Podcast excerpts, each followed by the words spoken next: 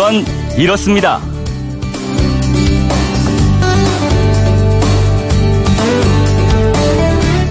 안녕하십니까. 오승훈입니다. 간밤에 잠은 편히 주무셨을까요? 65년이 훌쩍 지나서 만난 이산 가족들. 언제나 애끓는 사연이 차고 넘치는 게 남북 이산 가족 상봉이죠. 이번도 예외가 아닌데요. 이렇게 이산 가족 상봉을 신청했는데도 가족을 만나지 못한 분들 아직 많습니다. 얼마나 되는지 혹시 아세요?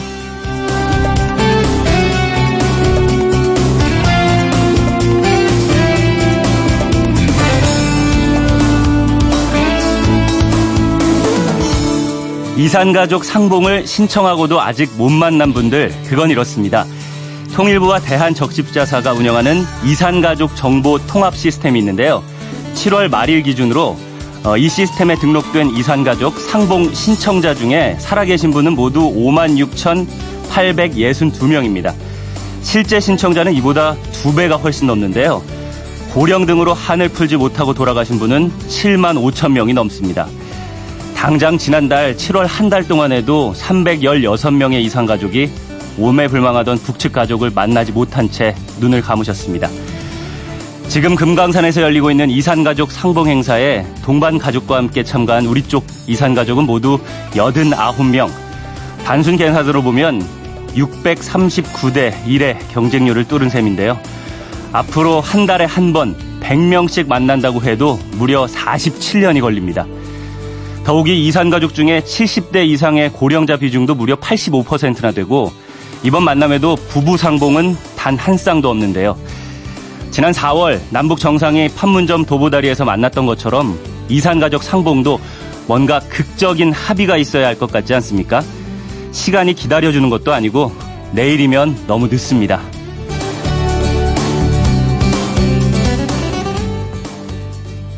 8월 21일 서울을 비롯한 수도권에서는 촉촉하게 비가 내리는 화요일 아침에 그건 이렇습니다. 오승훈입니다.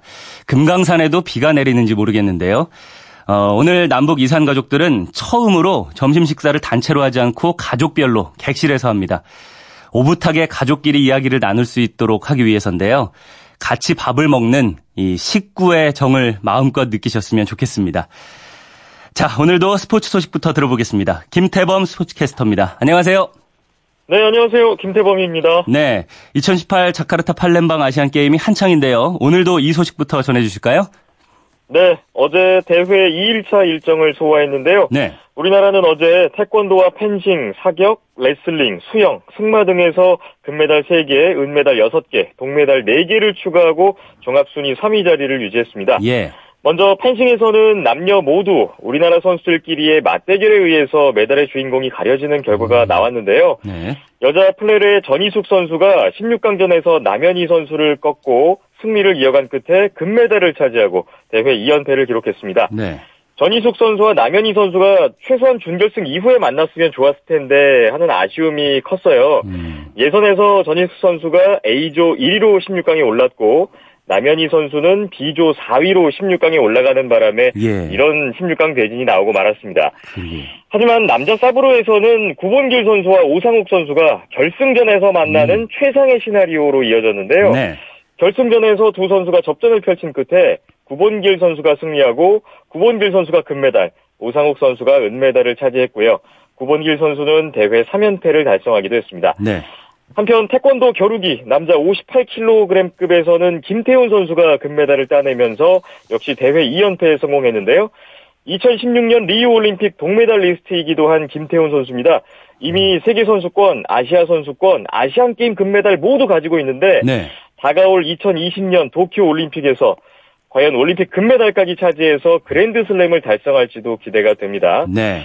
자, 오늘은 사격 남자 10m 공기권청의 진종호 선수가 출전합니다. 음. 진종호 선수가 올림픽에서는 무려 4개 금메달을 땄지만 아직 아시안 게임 개인전에서는 금메달이 없어요. 아, 그렇습니까? 네, 네. 정말 어 이태로운 그런 결과라고 할 수가 있는데 네. 이번에 다시 한번 진종호 선수 기대를 해 보겠고요. 이 밖에도 펜싱, 태권도, 수영 등에서 오늘 우리나라의 메달 소식을 기다려보겠습니다. 네, 메달 소식 못지않게 이 스포츠 팬들의 관심을 끄는 종목이 바로 남자 축구잖아요. 어제 조별리그 네. 마지막 세 번째 경기가 있었죠? 그렇습니다. 우리나라 남자 축구대표팀이 어제 키르기스스탄과의 2조 3차전에서 후반 18분에 코너킥 상황에서 손흥민 선수가 논스톱 다이렉트 슈팅으로 골을 터뜨리면서 네. 1대 0으로 승리했습니다. 우리나라는 이기거나 비기면 조 2위가 되고 만약에 지면 최악의 경우에 바로 탈락할 수 있는 경기에서 결국 승리했고요. 말레이시아에 이어서 2조 2위로 16강에 진출했습니다. 네, 그럼 우리나라의 16강전 상대도 결정됐나요? 네, 우리나라는 2조 2위로서 23일 목요일 밤에 F조 1위인 이란과 16강전을 갖게 됐습니다. 네. 사실 F조의 최종 순위도 어제 가려졌는데요. F조 마지막 경기에서 이란이 미얀마에 0대 2로 패하고 사우디아라비아가 북한에 0대 3으로 패하는 결과가 나왔습니다. 네. 앞선 두 경기에서 1승 1무로 조 1, 2위에 올라있던 이란과 사우디아라비아였는데 마지막 3차전에서는 마치 서로 F조 1위를 안 하려고 하는 듯한 그런 음. 의혹을 낳는 경기를 했어요. 우리를 의식한 걸까요? 그러지 않았나 싶습니다. 네. 이게 우리나라가 지금 2조 2위가 유력한 상황에서 네. F조 1위를 하게 되면 16강에서 한국을 만나고 8강에서는 우승 후보인 우즈베키스탄을 만날 확률이 높거든요. 예. 그런데 F조 2위를 하게 되면 16강에서 B조 2위인 방글라데시를 만나고 8강에서는 인도네시아와 아랍에미리트를 만나게 됩니다. 음.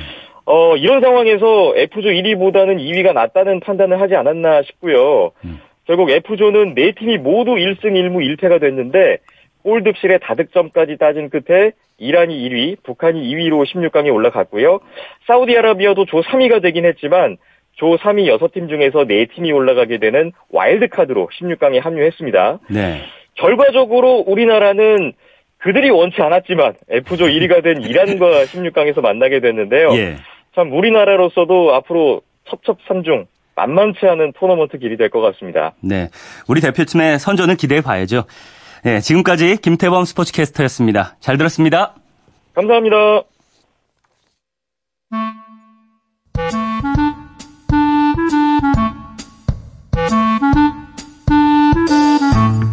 오늘을 꽉 채워줄 생활 정보를 알려드립니다. 오늘을 채우는 여자 배아량 리포터 나와 있습니다. 안녕하세요. 네, 안녕하세요. 네, 오늘은 어떤 생활 정보 알려주시나요? 여름철에는 아무래도 기온도 높고 또 오늘처럼 비 오면서 습도가 높은 날이 많다 보니까요. 네. 쉽게 음식도 상하고 기계도 잘 고장 나잖아요. 그렇죠. 근데 우리가 미처 신경 쓰지 못하는 게 있어요. 어, 뭐죠? 바로 약인데요. 네. 약은 습도와 온도 또 햇빛에 민감해서 변질되거나 녹는 음. 문제가 생길 수 있어요. 네. 물론 심하게 변질되진 않지만 그렇게 되면 약 약효도 떨어지게 되거든요. 네. 특히 이번 주도 태풍의 영향에 따라 다르겠지만 그래도 중반까지는 무더위가 막바지 기승을 부린다고 하더라고요. 음. 가정에 보관되고 있는 대부분의 약은 15도에서 25도 사이의 상온 또는 1도에서 30도 사이의 실온에서 보관하게 되어 있는데요. 음. 여름철에 어떻게 분리해서 약을 보관해야 할지 이때 주의해야 할 점들은 무엇인지 알려드릴게요. 네. 그런데 약이라고 하면은 바르는 연고도 있고 먹는 것도 있잖아요. 네. 바르는 연고는 뭐 서늘한 곳에 그냥 두면 되는 거 아닌가요? 맞아요. 별도의 보관법이 없는 연고라면 상온에서 보관하시면 되는데요. 네. 보통은 필요할 때 연고 몇 번 사용하고 상비약통에 오랫동안 넣어두는 경우가 많잖아요. 그렇죠.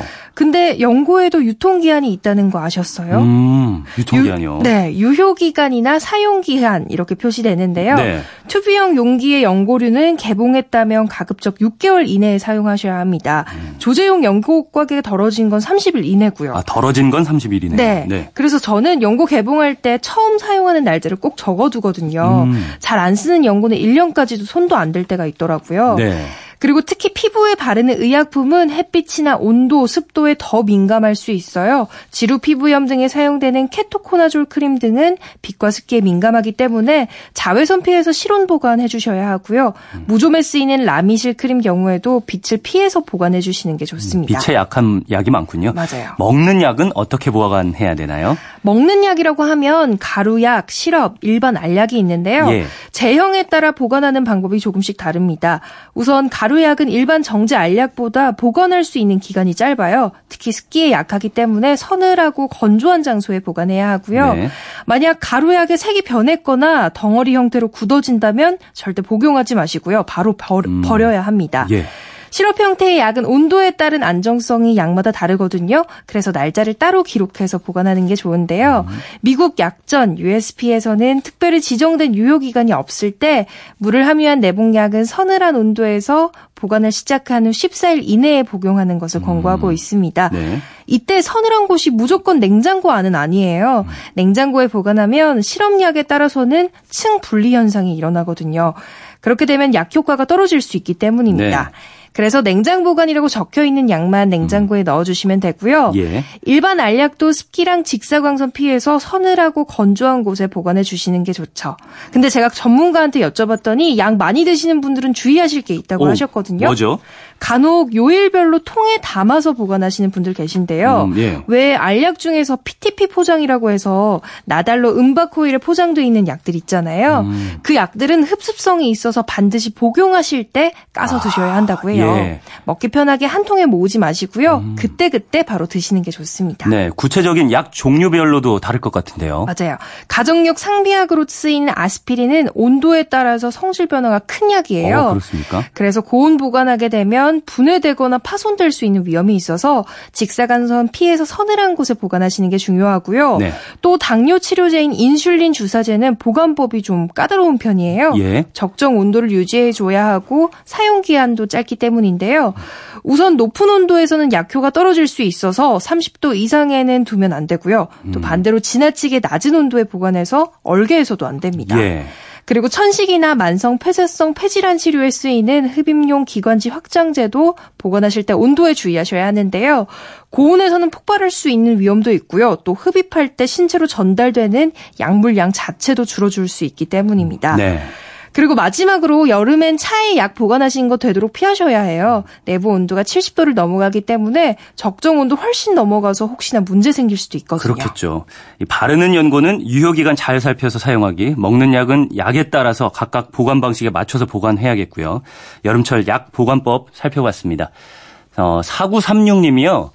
아량이 넓으신 만큼 지식도 많은 배아량 리포터 한미모 하실 것 같네요. 하셨습니다. 안 아, 보여서 다행인 것 같아요. 실제로도 정, 엄청 이쁘십니다, 진짜로. 감사합니다. 네, 겸손하시기까지 여기. 오늘도 알차게 채울 꽉 찬 정보였습니다. 지금까지 오늘을 채우는 여자 배아량 리포터였습니다. 감사합니다. 네, 감사합니다. SUV의 dynamic에 대한 현대자동차 정동훈 연구원의 생각은 때려박는 게 dynamic이 아니거든요. 문제는 올라가는 RPM 바늘이 아니라 상황에 맞게 변속이 잘 제어되고 있느냐죠. 투싼의 dynamic은 이러한 세밀함일 것 같고요. balanced dynamic 투싼 페이스리프트 출시 현대자동차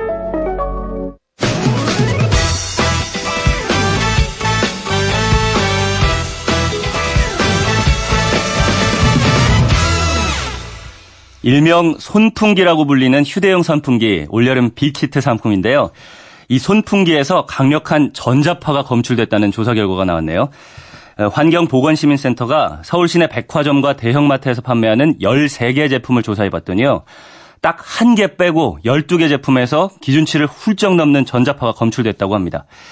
이 전자파가 검출된 12개 제품은 모두 바람개비가 있는 모델이었고요. 바람개비가 없는 모델 하나만 전자파가 나오지 않았는데 바람개비가 있는 모델의 펜 부분, 날개 쪽 부분의 전자파 세기는 어린이 백혈병 발병을 높이는 수준보다 수백 배나 됐다고 합니다. 엄청나죠? 이제라도 이런 사실이 밝혀져서 다행이다 싶습니다만은 어, 조사를 좀 더 일찍 했으면 좋았겠다 하는 아쉬움도 큰데요. 어린이와 임산부들에게는 사용하지 않는 게 좋고요. 꼭 써야 한다면은 25cm 이상 떨어뜨려서 사용하고 사용 시간과 횟수를 줄이는 게 좋다. 이렇게 당부하고 있습니다. 그건 이렇습니다. 오승훈입니다. 저는 잠시 후에 돌아오겠습니다.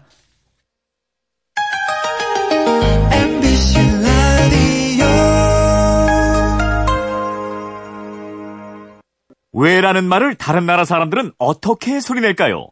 Why? 큐? 난데. 세상의 모든 왜라는 궁금증에 대한 대답을 들려드립니다. 궁금증에 대한 가장 친절한 설명서. 그건 이렇습니다.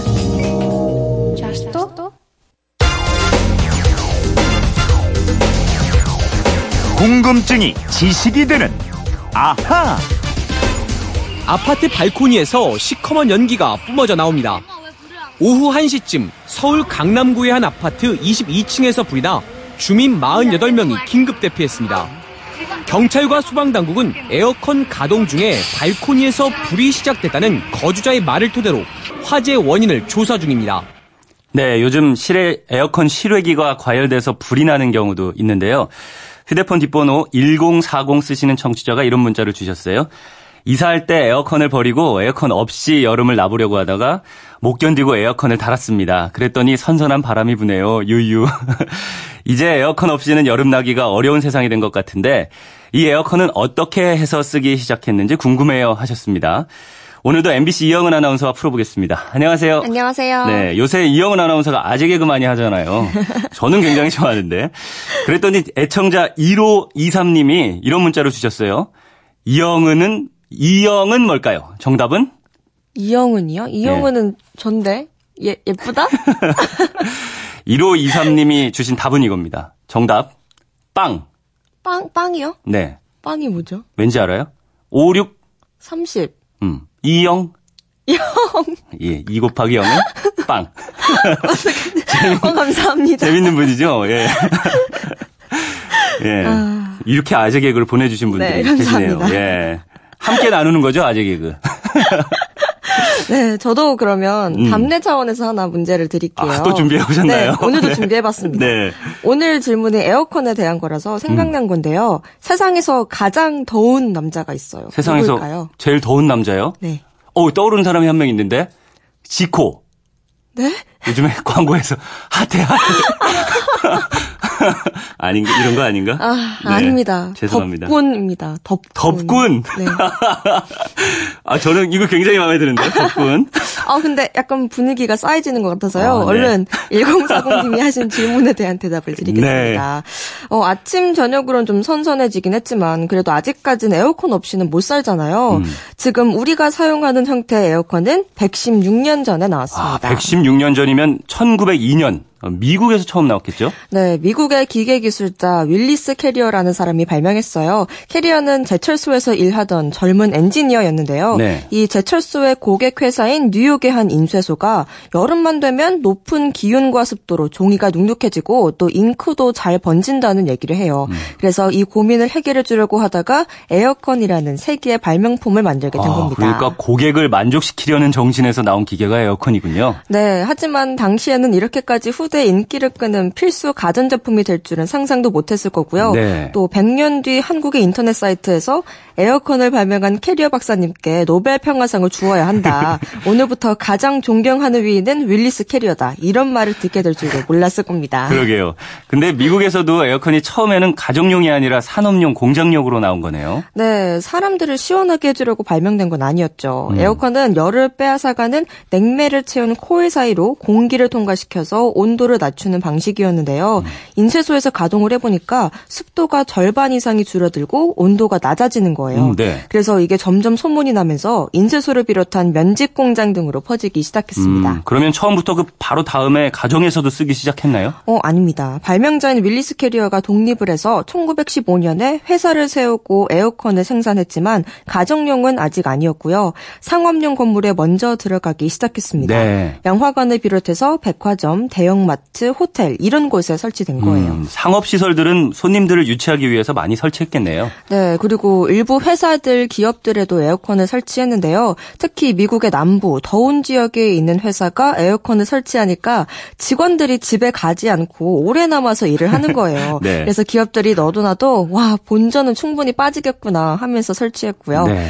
점점 미국의 남부 부자들도 집을 크게 짓고 집에 에어컨을 설치하기 시작했습니다. 음, 산업용으로 시작된 에어컨이 상업용을 거쳐서 점점 가정용으로 확대되기 시작했군요. 네, 맞습니다. 그러다가 에어컨이 가정용 소비재로 본격적으로 자리 잡기 시작한 것은 1950년대 이후입니다. 네. 특히 2차 세계대전 직후 미국에서 대량 생산, 대량 소비 시대가 열리면서 냉장고, 세탁기 등과 함께 에어컨도 중산층의 필수 소비재처럼 자리를 잡게 된 겁니다. 음, 에어컨은 다른 제품과는 다르게 여름 한철 쓰는 기계잖아요. 그런데도 필수품이 됐어요. 어, 물론 미국은 워낙 땅이 넓어서 지역별 편차가 좀큰 음. 편입니다. 음. 에어컨 없이 살 수 있는 지역도 많아요. 하지만 집에 필요한 가전제품이라는 인식이 점점 퍼졌습니다. 네. 이러면서 미국의 거주 지역도 획기적으로 늘어나기 시작하는 효과가 아, 나타납니다. 에어컨 때문에 거주 지역이 획기적으로 늘어났다. 이 무슨 말이에요?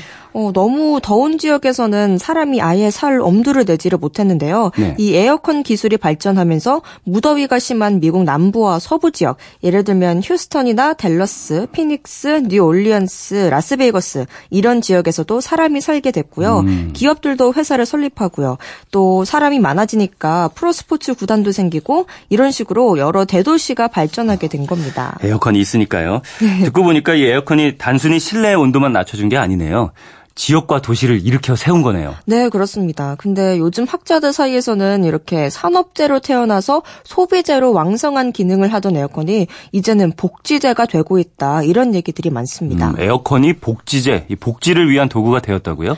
네, 이번 여름에 최악의 폭염을 겪으면서 온열 질환에 시달리거나 생명을 잃은 분들도 많이 계시잖아요. 네. 집이나 일터에서 에어컨을 켤 수 있는 분들은 그나마 좀 낫겠지만 그렇지 못한 분들은 에어컨 없이 아주 고생을 예상을 했는데요. 음. 앞으로도 이렇게 폭염이 계속된다면 에어컨은 생존 차원의 필수 차원이자 필수제이자 복지를 위한 물건이라는 인식을 해야 한다 음. 이겁니다. 그래서 에어컨은 이제 복지제다. 네, 미국에서 연구를 해보니까요. 아주 추운 날이나 더운 날 사망률이 높아졌는데요. 네. 가정용 에어컨 도입이 비교적 빨랐던 미국 남부 지역에서는 에어컨 보급과 여름철 사망률이 분명하게 연관이 있더라는 겁니다. 음. 즉 에어컨 사용이 사망률을 낮췄다는 아, 거예요. 그러면은 더위에 취약한 저소득층이 에어컨을 설치하거나 자주 켜서 더위를 이길 수 있게 도와줘야 된다 이건가요? 네 그렇습니다. 요즘 에어컨을 보면요 첨단이니 인공지능 바람이니 하면서 가격이 굉장히 비싸잖아요. 네. 그런데 복잡한 첨단 기능을 다 빼고 냉방에 집중한 단순한 제품도 내놓게 해야 하고 또 정부도 이런 제품의 개발을 돕거나 구입 비용 일부를 지원해야 한다 이런 주장입니다. 음, 올여름과 같은 폭염이 이어진다면 우리한테도 분명히 필요한 정책 같은데요. 근데 에어컨을 많이 켤수록 부작용도 커진다는 게 문제잖아요. 네, 사실 부작용도 크죠. 에어컨이 강제로 만들어내는 찬바람을 너무 많이 쐬서 냉방병 같은 병도 걸리고요. 또 에어컨을 쐬느라 밖에 나가질 않으니까 실내 생활과 실외 생활의 불균형이 더욱 커지고 있습니다. 맞습니다. 이 너무 더우니까 또 복합 쇼핑몰 같은 데서만 머문다거나 뭐 집안에 콕 틀어박힌다거나 말이죠. 네, 또 에어컨 때문에 요즘 지어지는 건물들의 에너지 의존도가 높아지게 된 측면도 있고요. 네. 에어컨 때문에 자동 자동차가 커졌고 그 자동차로 멀리까지 출퇴근하는 문화도 확산됐고 음. 또 덥다고 에어컨을 계속 틀다 보면 전기 사용이 늘어나고 또 전기가 나가는 블랙아웃 걱정도 해야 하고 맞습니다. 그 과정에서는 또 뜨거운 열기와 온실가스를 뿜어내니까 지구 온난화는 더 심해지고 이렇게 되고 있습니다. 맞아요. 그래서 에어컨을 또 틀면은 지구는 더 더워지고 이렇게 한마디로 악순환이네요. 에어컨의 냉기가 만들어내는 장점도 물론 크지만은 어, 그 냉기에 가려진 단점도 있다는 거 기억해야 되겠고요. 에어컨 없이 여름 무더위를 나는 방법도 함께 생각해 봐야 할 것 같습니다.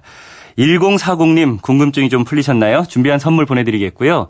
이영은 아나운서 평소 궁금한 게 있는 분들은 어떻게 하면 되죠? 그건 이렇습니다. 인터넷 게시판이나 MBC 미니 아니면 휴대폰 문자 샵 8001번으로 보내주시면 됩니다. 문자 보내실 때는 미니는 공짜지만 휴대폰은 짧은 건 50원, 긴 건 100원의 이용료가 있습니다. 네, 지금까지 궁금증이 지식이 되는 아하 이영은 아나운서였습니다. 내일 또 뵙죠. 감사합니다. 네, 바비 달인의 비욘드 더 씨 듣고 오겠습니다. Beyond the sea, somewhere waiting for me. My lover stands on golden sands and watches the ships.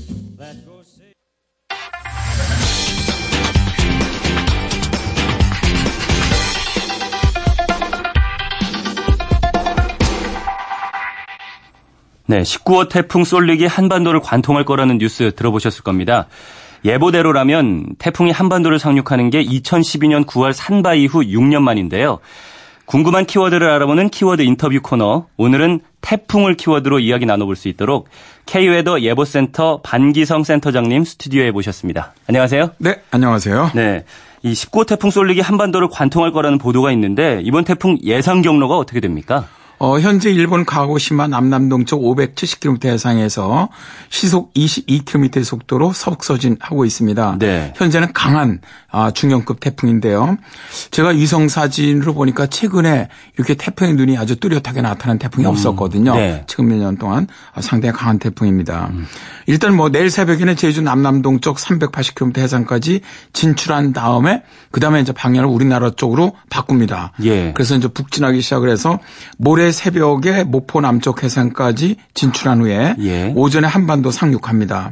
그래서 전라도와 충청도를 관통한 다음에 음. 서울 동쪽으로 북상해서 북동진에서 동해상으로 빠져나가는 그런 경로입니다. 네. 어, 태풍이 우리나라에 영향을 줄 때 가장 최악의 경로가 이번 태풍의 경로입니다. 그러면 쏠릭의 영향이 영향권에 들기 시작했다고 예상하는 거는 언제부터라고? 일단 내일 오후부터입니다. 내일 예. 오후부터 제주도가 직접적인 영향권 내에 들어가면서 음. 강한 바람과 함께 많은 비가 내리기 시작을 하겠고요. 예. 남해안은 내일 밤부터, 남부지방은 모레 새벽, 그다음에 서울을 포함한 중부지방은 모레 아침부터 태풍의 직접적인 영향권 안에 들어가면서 24일 새벽까지 영향을 받을 것으로 예상이 되고 네. 있습니다. 처음에 예측하기로는 한반도를 비껴갈 거라고 했는데 경로도 달라지고 크기도 소형에서 중형으로 커졌어요. 왜인가요? 어, 기상청에서 원래 예상하기로는 대한해협으로 진행해서 동해로 빠져나갈 것으로 예측을 했었는데 북태평양 고기압 세력이 우리나라 쪽으로 좀 더 강하게 확장해 왔습니다. 예. 이제 원래 이 태풍은 북태평양 고기압 가장자리를 따라서 이동하거든요. 음. 그러다 보니까 강하게 우리나라 쪽 확장하다 보니까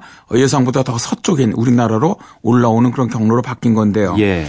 이제 경로가 바뀌다 보니까 이동해 오는 해역의 해수 온도가 높은 데로 이동을 하게 됐습니다. 지금 그쪽이 29도 정도 되는데 수온이 어 그러다 보니까 태풍 같은 건 해수 온도가 높을수록 더 발달하거든요. 아 그래요? 따라서 강도도 더 강한 태풍으로 발달하게 되는 것이죠. 네. 비를 많이 뿌리는 태풍이 있고 또 바람이 유독 심한, 심한 태풍이 있다고 하는데 맞나요? 네, 그렇습니다. 태풍에서 비를 많이 내리는 태풍을 우태풍이다. 음. 바람이 유독 강한 태풍을 풍태풍이다. 이렇게 부르는데 예. 사실 이렇게 이제 태풍마다 특징이 다른 것은 태풍이 만들어지고 또 이동해 오는 경로 그리고 주변 기압계에 따라 달라집니다. 많은 수증기를 공급받아서 발달하는 태풍의 경우 비가 많은 태풍이 되고요. 음. 북위 20도 이상에서 만들어지는 소형 태풍의 경우에는 바람이 강한 풍태풍이 상당히 많습니다. 예. 그러나 정상적으로 발달하는 태풍은 바람도 강하고 비도 많이 동반하는 두 개가 당한 태풍인데 예. 이번 19호 태풍 솔릭의 경우가 바로 바람도 강하고 비도 아. 많이 내리는 그런 태풍입니다. 네.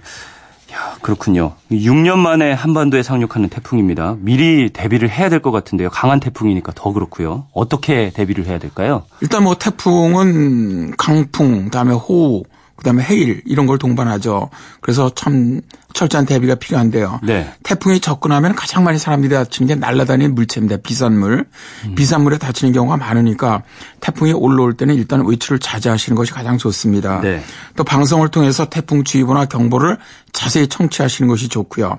논이나 배수로 정비를 미리 해주시고 창문이나 바람, 저 지붕 등은 비바람에서 손상될 염려가 있는 것은 미리 좀 테이핑을 해주시거나 음. 어, 결속을 좀 해주시는 것이 필요합니다. 예. 강가에 거주하시 는 분들은 후에는 홍수, 범람에 대비해서 언제든지 대피할 수 있도록 해주시고요. 항상 가정에서도 마찬가지로 비상식량, 필요한 용구 등을 챙겨주시고 음. 산사태 위험 지역에 거주하시는 분들은 미리 대피할 준비를 해야 합니다. 네. 그다음에 해안가에 거주하시는 분들은 어, 해일 가능성이 상당히 높으니까 어, 지자체 등에서 이제 미리 대피하라고 하면 반드시 빨리 대피할 수 있도록 하시는 것이 중요합니다. 네. 그 올여름은 뜨겁기도 했지만 비도 안 왔잖아요. 이렇게 가물 때는 태풍이 오면 더 피해가 클 것 같다는 생각도 드는데 어떤가요? 그렇죠. 말 땅이 만약에 어, 가물어 있는 상태에서 비가 오면 피해가 클 거라고 생각을 하는데 네. 오히려 비가 오는 상태에서 태풍이 올라올 때가 피해는 훨씬 더 큽니다. 아 예. 어, 태풍은 많은 비가 비를 갖다 동반하지 않습니까? 바람과 함께. 네. 그래서 비가 많이 내린 상태에서 태풍이 올라오면 어, 비 피해가 급증을 하는 경향이 있습니다. 예를 들어서 2006년에 태풍 에위니아가 북상을 했을 때 이때 장마철을 비가 많이 내린 상태였거든요. 네. 그러다 보니까 그때 태풍이 올라오다 보니까 뭐 산사태라든 엄청 많이 무너졌어요. 음. 그러니까 태풍에 의한 피해는 2,900억 정도였는데 요 장마하고 그 장만선하고 견물리면서 실제 총 피해액은 1조 8천억 원으로 거의 8배 가까이 늘어났거든요. 네. 그래서 오히려 말라 있는 상태에서는 비가 오더라도 산사태 같은 게 발생 가능성이 적기 때문에 네. 어, 비가 오는 상태가 피해는 오히려 더 큽니다. 아, 그렇군요. 그래도 이게 이번 솔릭은 굉장히 강한 태풍이라고 하셨으니까 만반의 대비를 갖추긴 해야겠죠. 아, 그렇습니다. 네. 어, 학창 시절에 과학대 배운 바로는 어, 태풍의 오른쪽이 피해가 더 심하다 이렇게 배운 것 같은데 이게 맞는 말인가요? 네 그렇습니다. 어, 태풍은 반시계 방향으로 바람이 중심에 불어 들어가죠. 근데 저 태풍이 북태평양 고기압의 가장자리를 따라서 이동하기 때문에 태풍이 진행하는 방향의 우측입니다. 예. 우측으로는 어 북태평양 고기압의 그 바람이 태풍 바람에 더해져요. 그러니까 우측 바는 태풍 바람 풍계가 원래 있는데 거기다가 북태평양 고기압 바람이 더해지다 보니까 강해지는 것이죠. 반대로 태풍의 좌측 반원은 태풍 자체의 바람에서 북태평양 고기압 바람이 감해지거든요. 음. 그러다 보니까 약해지는 것이죠. 그래서 태풍을 볼 때 태풍의 진행하는 우측 반원이 좌측 반원에 비해서 어, 풍속이 한 30% 정도가 더 강합니다. 네. 그러다 보니까 바다에서 예를 들어서 어, 태풍을 만나면 선박은 태풍의 좌측 반원으로 이동하라 그러거든요. 예. 어, 그런 것이 바로 그런 이유죠. 어, 보통은 그러면 일본 쪽으로 이렇게 가면서 우리나라보다는 일본 쪽에 더 영향을 많이 끼치고 좀 피해가 심했던 것 같은데 이번에는 한반도를 관통한다고 말씀을 하셨으니까 한반도 내에서도 피해가 더 심한 곳도 많아질 수 있겠네요. 좀 전에 제가 어, 우리나라로 오는 태풍 중에서 최악의 태풍일 가능성이 높다라고 말씀드린 것이 네. 바로 이번 같은 경우는 목포 쪽으로 상륙을 해서 서해안 내륙 쪽으로 쭉 따라 올라가다가 서울 동쪽으로 빠진단 말입니다. 그러니까 예. 우리나라 거의 전역이 다 어디에 들어가냐면 태풍의 오른쪽, 오른쪽 방향에 예. 들어가거든요. 그러니까 위험 반원에 들어간다는 것이거든요. 네. 그러니까 말씀하신 것처럼 뭐 일본 쪽으로 가면 우리나라가 가항 반원 덜 위험한 좌측 반원에 속하니까 피해가 별로 없는데 음. 이번 같은 경우는 거의 바람도 가장 강하고 비도 또 위험 반원 쪽이 우측 반원이 비도 제일 많이 내립니다. 음. 그러니까 비 피해, 바람 피해가 가장 극심한 지역이 이번에 올해 같은 경우는 이번 태풍 같은 경우는 아주 가장 큰 나쁜 그런 태풍의 진로가 될 가능성이 높다는 것이죠. 네. 보통 우리나라로 올라오는 태풍의 이동 경로를 보면 항상 오른쪽으로 휘어져서 움직이던데 이거는 왜 그런가요? 어, 일단 우리나라가 편서풍지대에 위치해 있기 때문에 그렇습니다. 네. 저 하층부터 상층까지 편서풍이 부는데 특히 위도 30 30도 북쪽으로는 편서풍되거든요. 그러니까 30도 올라오기 전까지는 서진에서 중쪽으로 가다가 이번 태풍 똑같습니다. 네. 가다가 30도를 넘어서면서부터 방향을 바꿉니다. 음. 그래서 북진하거나 저기서부터 동쪽으로 방향을 다 트는데 이제 말씀하신 것처럼 보면은 오른쪽으로 움직인다는 것이죠. 예. 그래서 오른쪽인 동쪽 방향으로 움직이는 경향이 많죠. 네.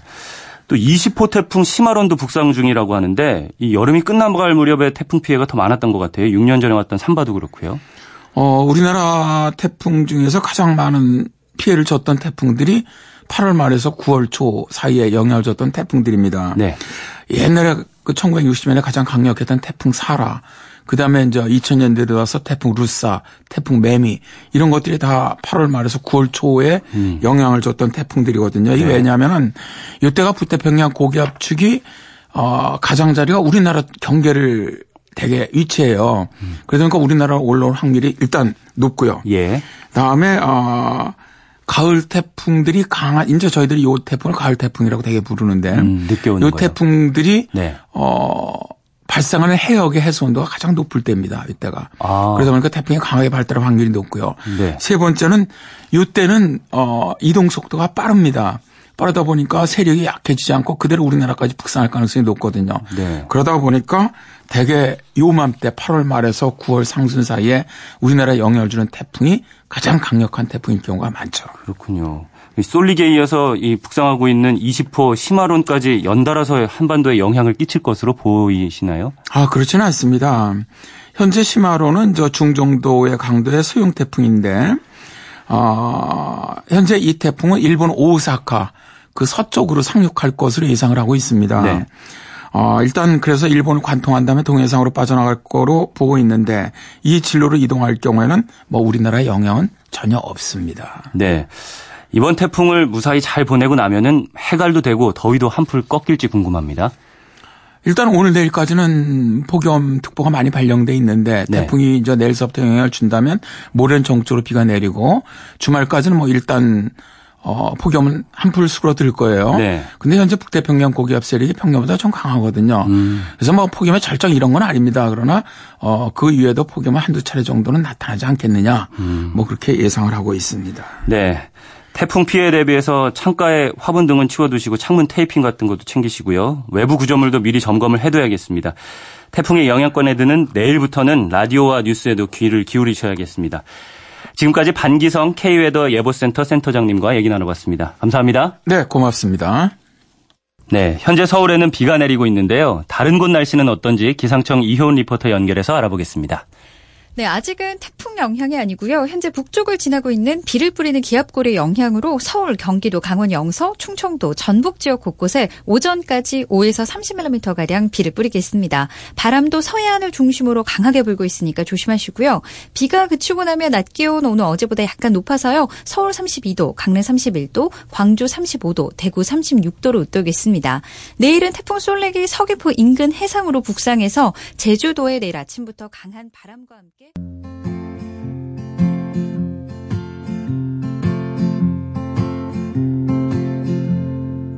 오늘 순서는 카를라 브루니의 스탠바이 유어맨 보내드리면서 마무리하겠습니다. 저는 내일 다시 찾아오겠습니다. 화요일 아침 모두 힘내십시오. Given all your love to just one man. You have the bad times, and here have the good times.